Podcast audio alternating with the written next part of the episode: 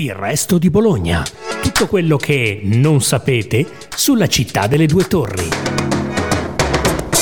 Ciao a tutti, sono Letizia Gamberini, giornalista del Carlino, e questa è una nuova puntata del resto di Bologna. Tutto quello che non sapete della città delle due torri. A voi cosa viene in mente quando pensate a Bologna?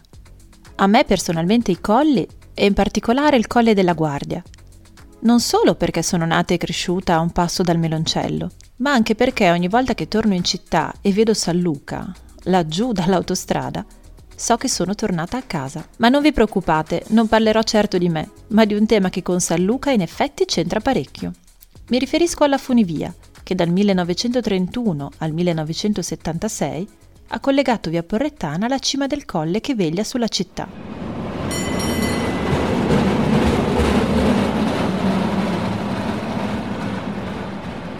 Alcuni di voi ci saranno sicuramente saliti, altri avranno presente il pilone che resta oggi solo, in mezzo al prato.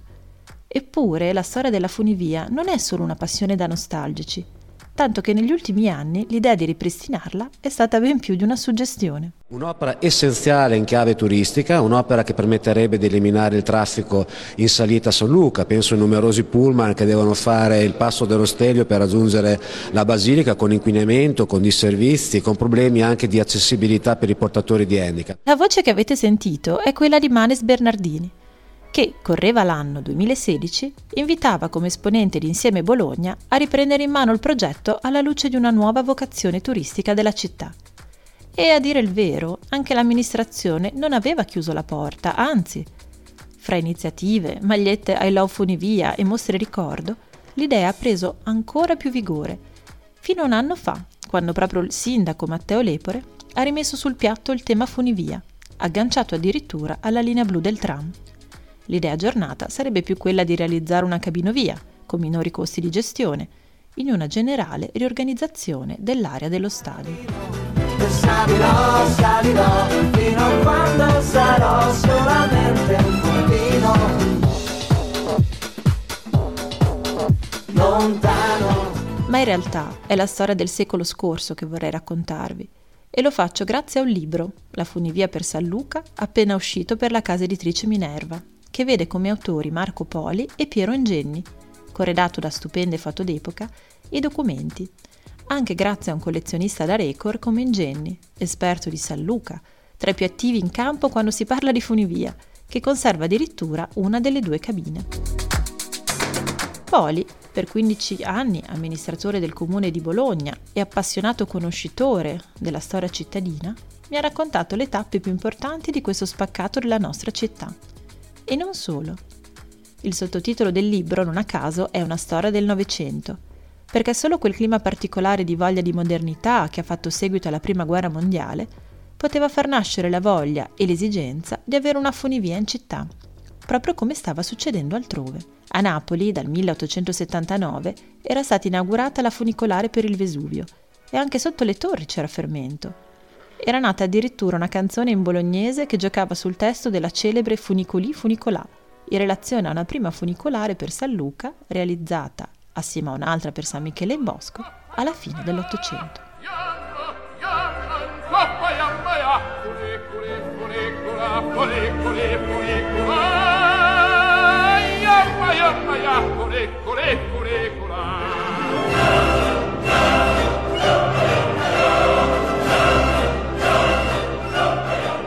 La funivia per San Luca invece decollò davvero. Il viaggio inaugurale avvenne il 14 maggio del 1931. La lunghezza era di oltre un chilometro, con un'altezza da terra che raggiungeva anche gli 80 metri. C'erano voluti tre anni per realizzare il progetto, su cui scommise un giovane ingegnere, Ferruccio Gasparri. Nel 1928 si creò una società per azioni, la SACEF, dopo aver avuto il consenso del podestale Andro Arpinati e dell'arcivescovo Nasalli Rocca. Costo dell'operazione 1.500.000 lire. La stazione di partenza era al Ghisello, anche grazie alla donazione del terreno da parte della principessa Adele Gregorini Bingham in colonna. Alla fine del 29 era stato costruito il pilone centrale, alto 25 metri, e nel 1930 vennero piantumati nuovi alberi, prolungata via Andracosta e costruito il tratto di strada tra il santuario e la stazione. Quella inferiore era molto curata, con biglietteria, bar e appartamenti per il personale. La finalità non era tanto quella religiosa, ricostruisce Poli, ma di valorizzare il colle, la sua aria buona, portarvi i cittadini a mangiare le tagliatelle, tanto che proprio in quel periodo nascono i ristoranti dell'area. L'entusiasmo era tale che parallelamente era nato un secondo progetto di funivia in San Ruffillo, con partenza sul lungo Savena fino al Monte Iola. Ma nel 1933, a causa di un incidente durante un viaggio di prova, l'idea sfumò. La funivia per San Luca invece andava bene, annotava Gasparri.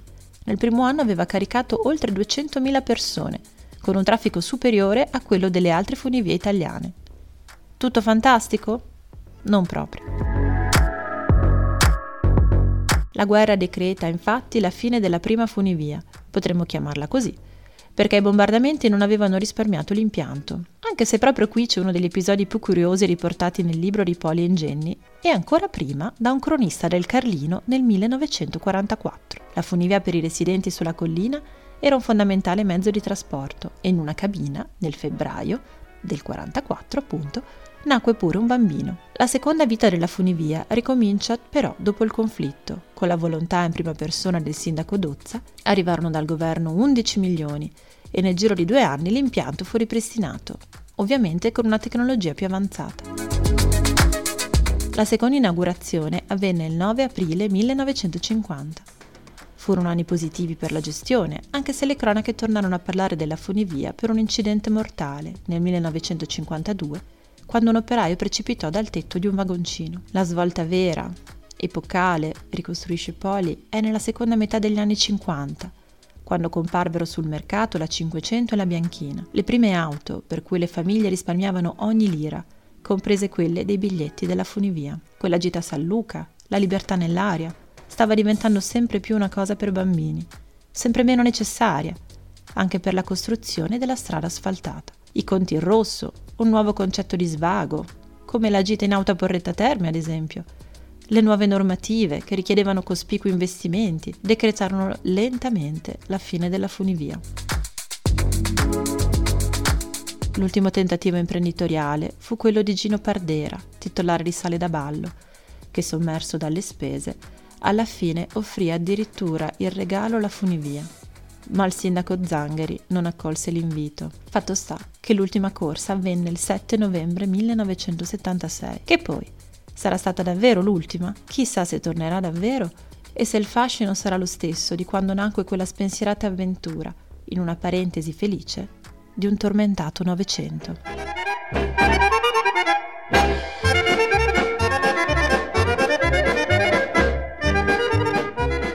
Grazie per averci ascoltati.